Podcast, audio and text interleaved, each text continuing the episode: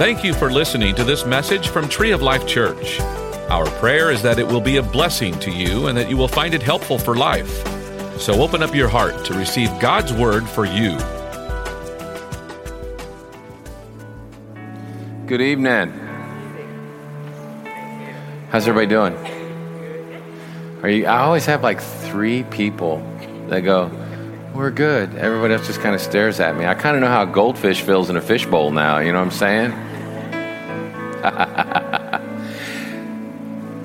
Before we jump in tonight, I want to pray. And I want to pray specifically for tonight, but then I also want to pray for what's going on in California right now. It's really been on my heart, man. Just what's going on there. I've been watching some of the news footage. I want to pray for those people. Well, Father in heaven, we thank you for tonight. We thank you for the opportunity to gather together. And Lord, first and foremost, we lift up everything that's going on in California right now. I was watching a report, and it said that their only hope is rain. But that the weather forecasters are saying there isn't any in the forecast. Well, Father, we thank you that we happen to know the man that controls the weather. And we thank you that your eye is on the people in California. So, Father, we call in the rain. We pray that you change whatever needs to happen and that you bring the rain to quench those fires. Father, we pray for protection for the first responders that are out there working in the middle of all that chaos, Father. We pray that the guardianship of the angels is with them, that they are safe. And Father, we pray for your people that are there, that they rise to the surface, that they come out in front, Father, that they begin to show you to the lost world around them, that, Father, they would reach out to those that are in need, and that supernaturally, the world around them would see you, that miracles would happen, that rain would come, that there'd be abundant supplies to take care of the people, that Christians would open up their homes, Father, that churches would be packed so that people come to know you. Just as Pastor Don was talking about, there's some things going on in this world, and we know that you're waiting until everyone's heard the message. So, Father, we pray that that is used by you for everyone to hear the message. And we thank you that we're going to see rain come. We thank you that we're going to see those fires put out. And we thank you that we're going to see lives saved. And then, Daddy, tonight, I pray for your anointing to deliver your word, Father. We don't need a pep talk. We need a message from the Most High God. And we thank you that your word is powerful and that it accomplishes the task for which it was set forth to do. And Father, I also pray for your anointing for folks to receive your word, that we can set aside whatever's running around in our minds, uh, any chaos that's going on, any bad reports. That, Father, we can set all of that aside so that our hearts are not hard ground, but so that they're ready to receive the seed of your word that will bear a good crop in our lives. It'll bring fruit if we let it in. So let us receive it. And we ask you for these things and we thank you for them in the mighty name of Jesus. Amen. Thank you, Pastor Cody.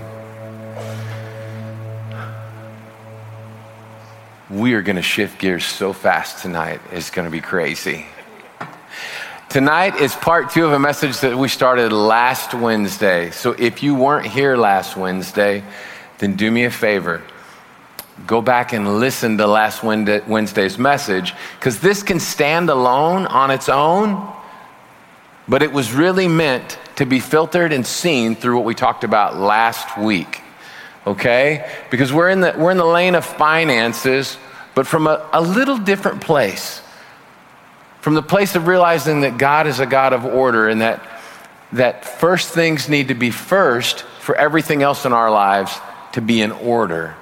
And so we talked about that last week. Uh, if you want to see an example of, of God being a God of order, I used creation as an example.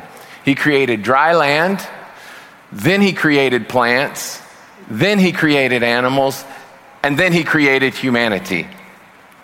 The dry land had to be there for the plants, the plants had to be there for the animals, and the plants had to be there so that when the animals were there and we were there, the animals didn't eat us.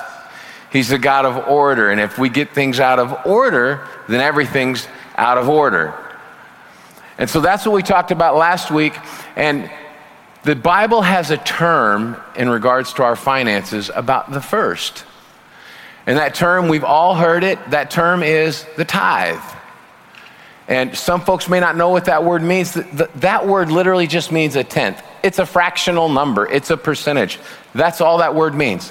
So if you were to look that up in the Hebrew or when we hear about it in the New Testament, which we'll see, that's all that that refers to. It's a fractional number, it's a percentage. And so tonight we're going to discuss the tithe, that first part of our finances, a little bit, so that we can see how everything else can come into line in our finances by living out this biblical principle of the tithe. We're going to start off in Leviticus 27, verse 30. Leviticus 27, verse 30. It says, A tithe of everything from the land, whether grain from the soil or fruit from the trees, belongs to the Lord. It's holy to the Lord. Now, let me frame that for you. I've heard people say, you know, first and foremost, I haven't always been a pastor. I was out there as a congregant serving in tree kids and doing all that stuff a lot longer than I've been a pastor. Construction worker, mechanic, you name it, I've done it. Uh, about the last two years, year and a half. I've been on staff here as a pastor. Uh, I was on staff before that for about a year and a half as the construction guy building this room that's back here. And I, I want you to know that about me so that you understand that what I'm sharing with you is personal accounts that I've walked out and lived out in my life and not as a paid professional. How about that? So in Leviticus 27:30 when we read this, I've heard people say, "Well, yeah, but Rob, that's Old Testament that's under the law, and it doesn't say anything about money. And I am in agreement with you that it's Old Testament, and I'm in agreement with you that we don't see that it says money there. But can I frame it for you? In Exodus 13, the Israelites are coming out of Egypt. They've been slaves for a little over 400 years. That's the context and setting of this. They were slaves, they didn't have money. there wasn't any money for them to have. They didn't have jobs, they were slaves. So they worked for the Egyptians, if you could call it work, and for that they had food and some sort of a clay hut that they could live in. That's all they had. So God takes them out of Egypt, He delivers them out of Egypt. And he says, Now here's the deal. You can go back last week, Exodus 13. He says, Here's the deal. Bring the first to me, set it apart to me. And he talks about animals and he talks about crops. So it was their livelihood. They needed the grain and they needed the animals so that they could eat. They also needed the animals so that they could lug around all their possessions in the wilderness for 40 years. It's no different than today. That was their wealth, if that makes sense. So that's why that's what God told them to do. It's about keeping Him first in that. And so what we see is that the tithe is first because God is first. The tithe is first because God is first. Remember, last week we talked about that. Um, God's not first because we make him first. God is first because he made us. God always has been. He, he's always been there. Everything was created by him. He is first. And he simply says if you align your life up with that principle and you'll You'll make your decisions based on the fact that I am first, then everything else will fall into line. If it's, we're talking about money tonight, but let's say in a relationship, I'm married. It's my wife's birthday today. She's amazing. We've been together for 27 years. If I place my wife first, our marriage is out of order and it won't work. I've tried. God has to be first, then my wife. If I place God first and then my kids and then my wife third, it's still out of order and it won't work because God is a God of order. It's got to be God, my wife, and then my kids. That's the order. And if I want my marriage to work, that's what I have to do. And so God is first. So that's why he says, hey, bring me the tithe first. It's really a positional thing. And then the first is about faith. The first is about faith. We talked about that last week. We bring the first not knowing what's coming. The word says that it's the substance of things hoped for. It's, it's about things that we can't see, but we know God's going to do. So when the Israelites brought their first, when they brought their first lamb or their first few sheaves of grain that popped up, they brought it and set it apart or consecrated, is what the word says, to the Lord not knowing if there was more coming, but trusting in that being an obedient, God would bring more. We on the same page? Okay, good. Now, in that, like I said, my wife and I have been married for 26 years. We've been together for 27. And in that time, we have been all over the place as far as finances go. We've made a lot, we've made a little. We've been everywhere in between. And there's something that we've learned. There's a scripture that, that we stand on in the Word Philippians 4 11 through 13. Sometimes it gets used out of whack. The Apostle Paul said, I'm not saying this because I'm in need, for I have learned to be content, whatever the circumstances. I know what it is to be in need. We knew what it was to be in need. We have tithed from the beginning. For 27 years, we've tithed. And for 27 years, we've also given offerings over and above the tithe. We give to missions, we do those things, but we've always operated out of the tithe, whether we had little or whether we had a lot and I know what it is to have plenty. I've learned the secret of being content in any and every situation, whether well fed or hungry. I've been hungry, but it's obvious I'm also well fed now. Whether living in plenty or in want, I can do all this through him who gives me strength. That's the reference for, for that scripture. Sometimes we think it means we can go bench press 600 pounds. That's just kind of stupid. I wouldn't try it. I'm just saying. He's saying, no matter what, I know that when I trust God and I'm content in those things and I realize that He's my source, then I can do all this through His strength. So, why a tenth? Great question. Why not an eighth, a sixth, a fourth, a ninth?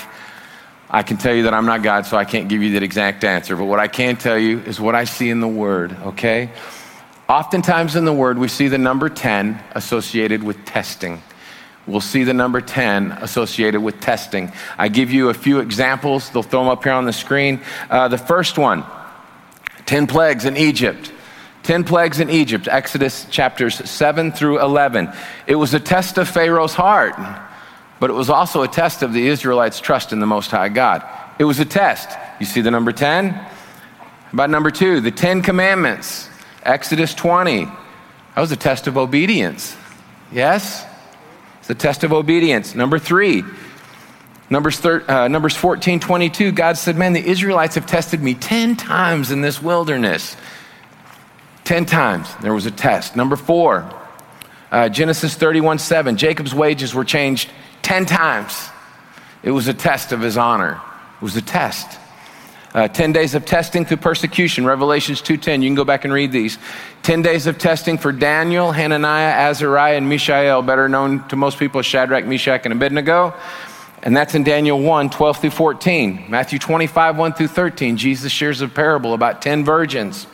He says, Hey, there's 10 of them. Are they going to be ready when the bridegrooms come? And only five of them were. They had oil in the lamps. There's only there's a there's a whole nother message about the Holy Spirit in that, but only five were ready. It was a test. Only five of them passed it.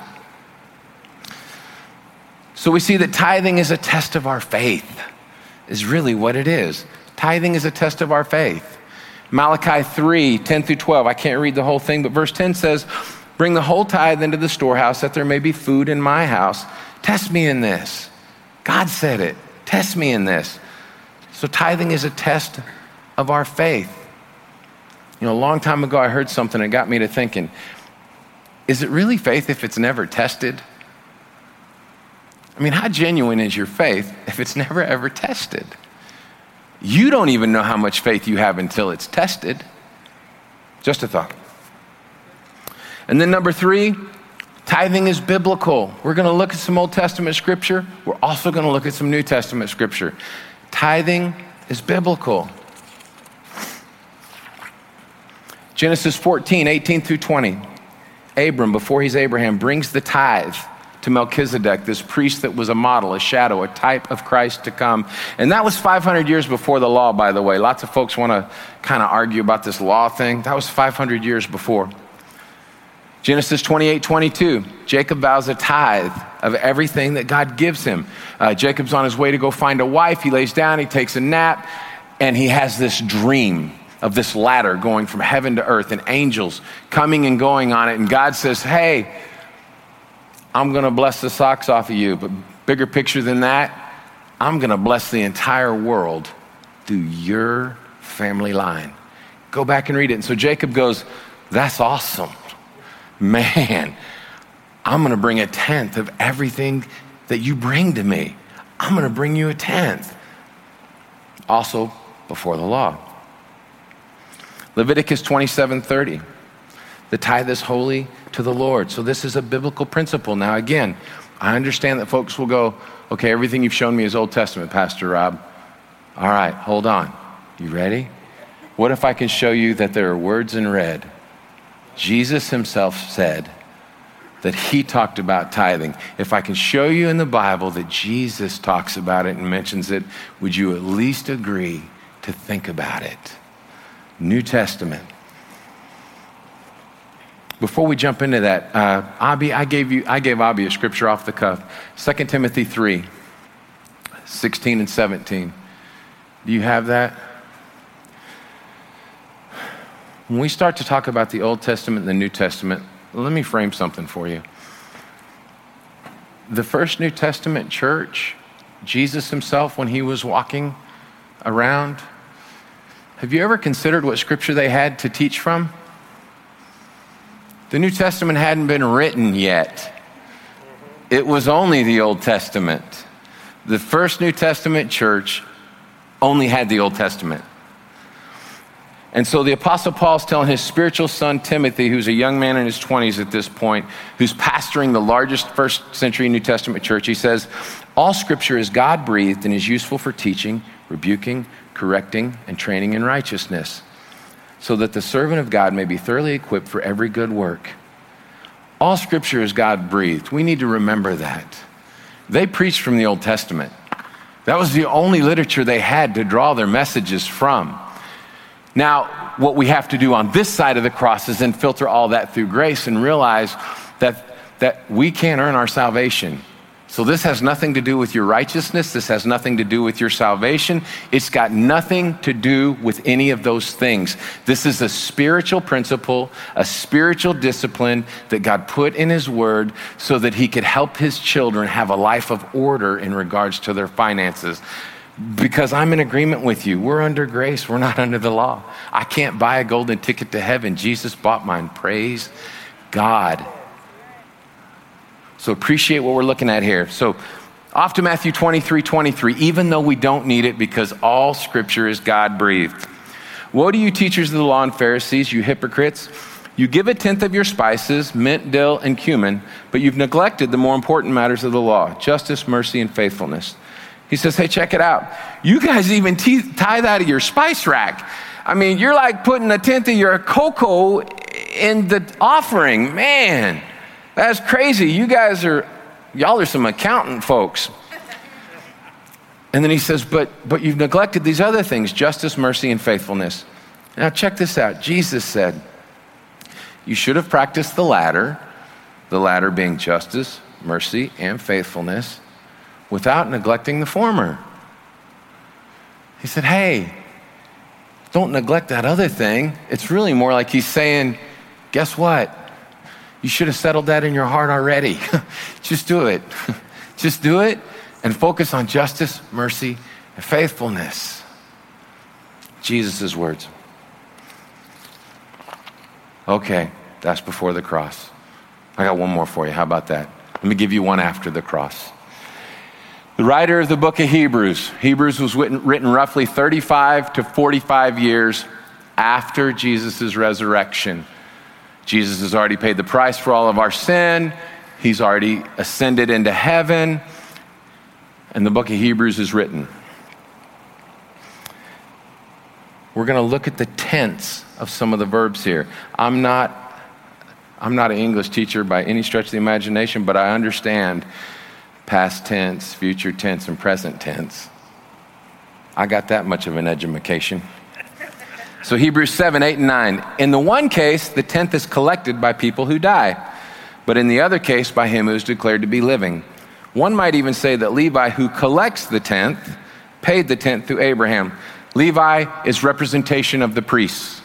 The Levites were the, the order of priests. And look at the tense. The tenth is collected by priests who die. He's saying, hey, look, these folks in church, they collect it. They die, but they collect it. But in the other case, by him who's declared to be living, he's talking, you'd have to go back and read this passage in Hebrews, all of it, to, to wrap your noodle around everything that's going on here. But then he says, but one might even say that Levi, the priest, Who collects the tenth? He didn't say that the tenth was collected by people who died. He doesn't say the tenth will be, he says the tenth is. And then if you continue on down, it says, who collects the tenth? It doesn't say who collected the tenth. This, it's in the Bible. Now, I also put it in here out of the message paraphrase. Sometimes I use the message to, to balance and to get some of today's vernacular. Look at it in the message. Or look at it this way We pay our tithes to priests who die, but Abraham paid tithes to a priest who the scripture says lives. Ultimately, you could even say that since Levi descended from Abraham, who paid tithes to Melchizedek, this Melchizedek was a type of shadow of Christ, by the way. When we pay tithes to the priestly tribe of Levi, they end up with Melchizedek. It's all present tense. Now, I'm not saying this because we want your money. We're going to get to that in the end. And I don't want to make an argument about it because you can come and talk with me about it, but any argument you bring will never bypass the experience I've had. I know what applying this in my life has done. I've done it for 27 years. My children will tell you, they know. so any argument can't trump my experience. You can have your own experience. Let's look at some benefits of tithing really quick. Malachi 3, 7 through 12. I'm just going to read this first chunk really fast, not all of it for time's sake. Ever since the time of your ancestors, this is God speaking through a prophet to his people. Ever since the time of your ancestors, you've turned away from my decrees and you've not kept them.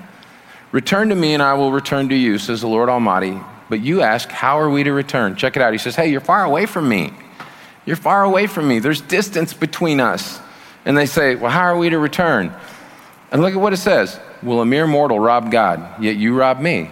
But you ask, How are we robbing you? It's like, Did we get on a different ball field? What just happened? In tithes and offerings, you're under a curse. He doesn't say that I put you under a curse. The curse is already here, folks. When Adam and Eve sinned, the curse happened. This place started falling apart like a cheap $2 watch. And God's simply saying, That's a fact. We gave over control of the earth to the devil in the Garden of Eden. Since then, it's been falling apart. This place is cursed. Just watch the news to figure that out, okay? And he's trying to give us a way to not be affected by that curse.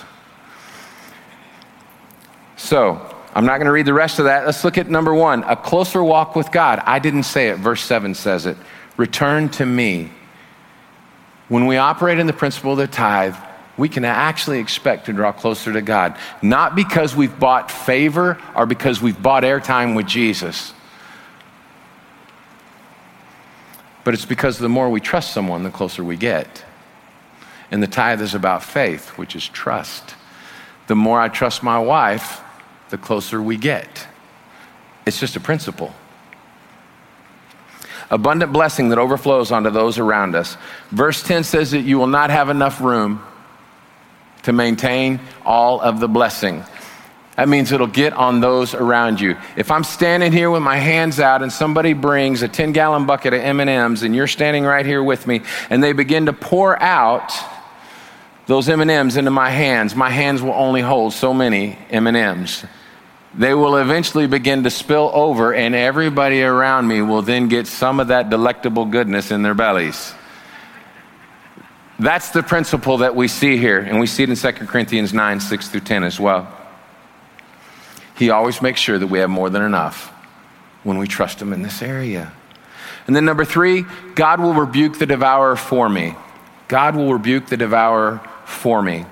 Malachi 3:11 Then I will rebuke the devourer for your sake and he'll not destroy the fruits of the ground nor will your vine in the field drop its grapes before harvest says the Lord of hosts Man, I wish I had more time to go into that. My wife and I experience that on a regular basis. My wife drives the 2005 Chevy Trailblazer with 225,000 miles on it that does not burn a drop of oil. Do you know why? Because the devourer can't touch it. He can't touch it. We love that car. We never want to get rid of it. I drive a 1997 F 150 the devourer doesn't have access to our stuff. Look at Deuteronomy 29, 5 and 6. Yet the Lord says, During the 40 years that I led you through the wilderness, your clothes didn't wear out, and neither did the sandals on your feet. He says, Man, I carried you out in the wilderness. You operated out of Exodus 13. You brought me the first. You trusted me and relied on me as your source. So I gave you plenty of resource. You didn't even have to go to Ross and buy a new pair of Wranglers or a new pair of Nikes because they never wore out. Hmm. I've got a quick video for you. You've heard from me, we've seen from the Word. I want to show you a testimony from a couple in our church that about two years ago came to me and said, Hey, we're going to step out and start believing God in this area. Have you got that, Abby?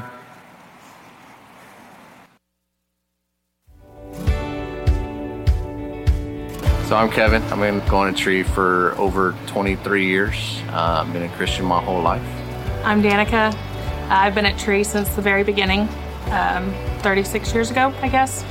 You know, growing up in the church, tithing was always something that you were supposed to do. So, sort of to me, whenever um, we were younger and before we got married, tithing was always something that the the older crowd did, that the old married people did, that had excess money, and to us, it wasn't anything that we did for any particular reason.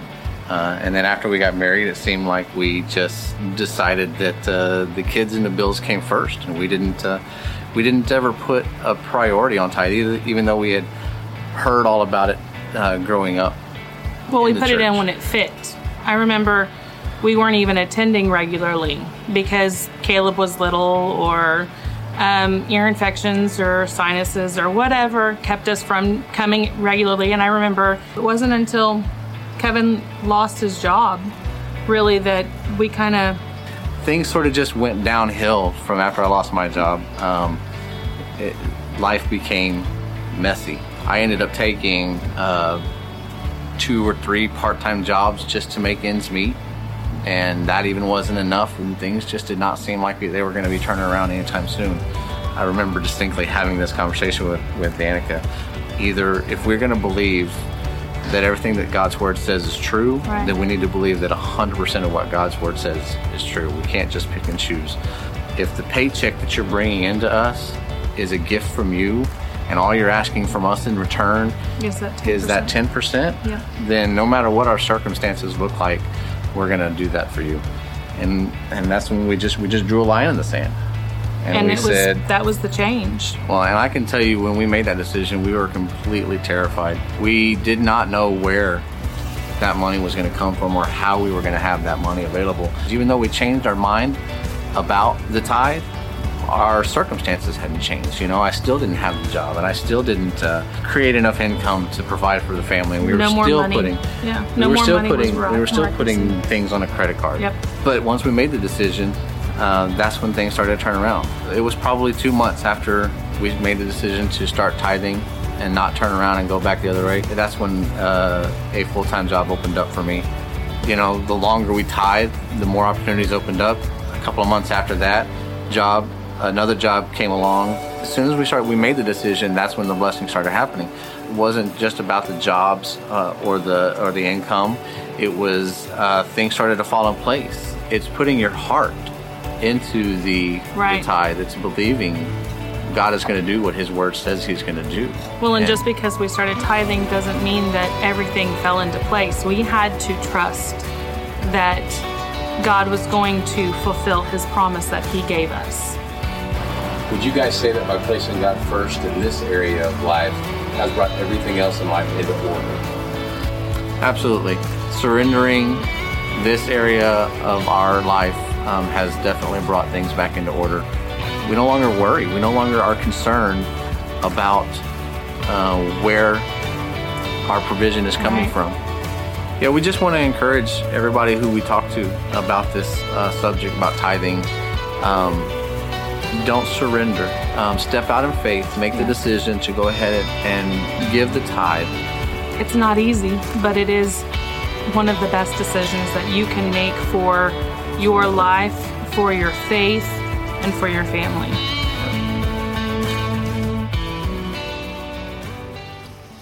They asked if they could share that testimony. They asked. They said, We want people to understand that this is what happened for us. Uh, it was a fun journey to walk through with them. It was amazing. So, why does the local church receive the tithe? Another great question. Y'all ask the best questions. Can I just say that? I mean, why not the Salvation Army or Compassion International? Those are both great things. Well, let's look at that in His Word. So that there'll be food in His house where you eat so that there'll be food in his house where you eat. Malachi 3:10 says, "Bring the whole tithe into, into the storehouse, that there may be food in my house." If you come in on Sundays and you come in on Wednesdays and your kids go over there or your kids go back there, if this place has been a blessing to you and you've learned here, then you've eaten a spiritual meal here. It helps stock the shelves so that somebody else can get a spiritual meal here so that somebody else's life can be touched, transformed, and changed.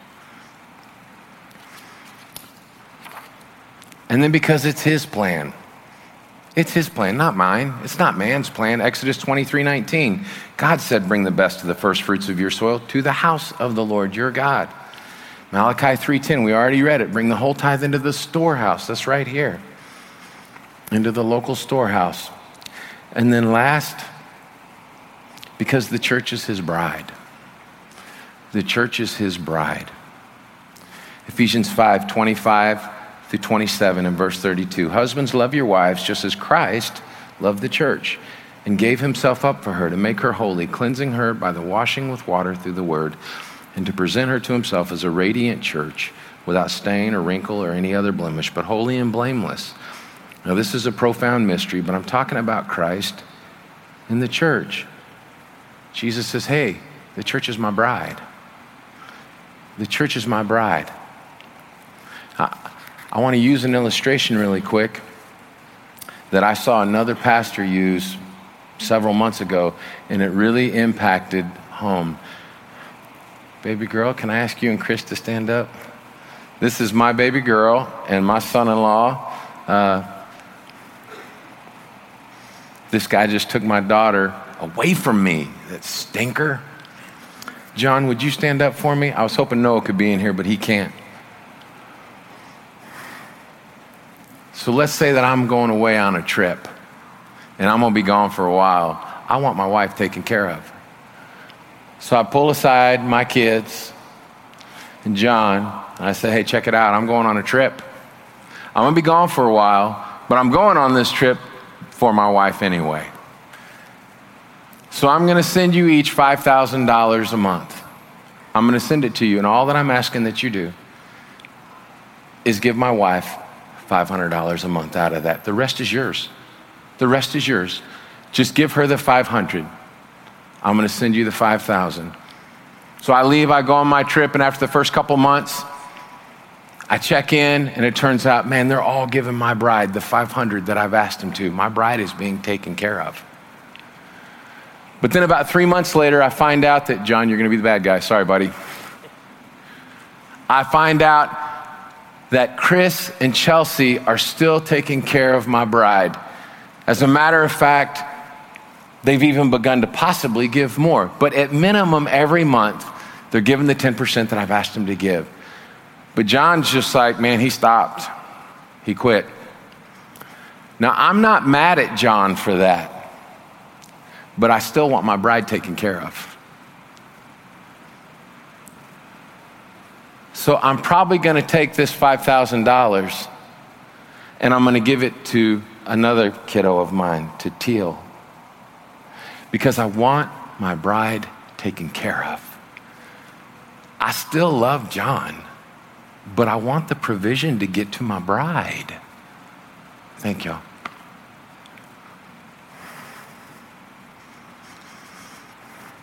Jesus loves his bride, and he takes her care very seriously. He died for her. And I believe that this thing about the tithe might be a little more personal to him than it is to us because he wants his bride taken care of. And he'll always take care of those who take care of his bride. Just a thought. So, why do we teach on this? Another great question. Man, y'all are good. Truthfully, because we care about you. let me tell you another thing that I've learned in 27 years as a Christian. Whether you give or don't give, God's church is going to go on. The gates of hell can't stand against it. God doesn't need our money. It has nothing to do with that. We're teaching about these things because we care about you. We know what it does in your life when we operate out of this principle. Philippians 4 17 through 19 says, Not that I desire your gifts, this is Paul speaking, but what I do desire is that more be credited to your account. And my God will meet all your needs according to the riches of his glory in Christ Jesus. We want all your needs met according to his glory and his riches in Christ Jesus. That's the principle that's in place, but it takes an act of faith and obedience to the principle. It's really that simple. We want you to have enough. Real quick, quick testimony, and then we're going to close. My son's, I have another son that's 15. This summer, he started his first real job. Went to work at Schlitterbahn. He brings home his first check, and his first statement was, Who the heck is FICA? And why are they getting so much of my money? FICA didn't help me drag one stinking tube. I said, Get used to it. and I told him, I didn't. I don't make my kids do stuff like that. I present the principle. They know what we've lived out in our lives. I said, I want you to consider tithing. I'm not going to tell you you have to. It's your money. You earned it. You do what you want with it. As long as it's not illegal or immoral, go for it. But I want to encourage you. You know what it's done in our lives. he lets three paychecks come in. And I said, Hey, I'm just checking in. Have you started that yet? He said, No, and dad, I got to tell you, it's hard. It's hard. I've worked hard for that money. And when I got my first check, it was like 20 bucks, but now it's three checks and it's like 80 bucks. And that's hard because of FICA. I'm like, Yeah, you're right. I said, Honey, all I can do is tell you to trust God. He started tithing and he didn't look back. And something amazing happened. In February, he'll turn 16 and he'll need a car. In my mind, I knew God would make a way. In my mind, I'm like, you know what? I'll give him my truck or the Trailblazer with 225,000 miles on it, and then I'll give my wife my truck and I'll just start riding my bike back and forth to work. It'll be all right, whatever happens. Coming to the end of the summer, my mom calls one night. She says, Son, the Lord just spoke to me and said, I want you to give Noah your car, her car. 2000, uh, 2012 Honda CRV, 30,000 miles. It's like brand stinking new. And I said, Mom, are you sure God didn't tell you to give me your new car? you know, ours has 220,000 miles on it.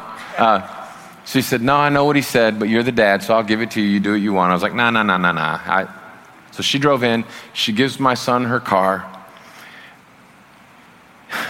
He now has the nicest car in my house with no payment on it because my God met his needs according to his riches and glory, not mine. My 15 year old learned that principle.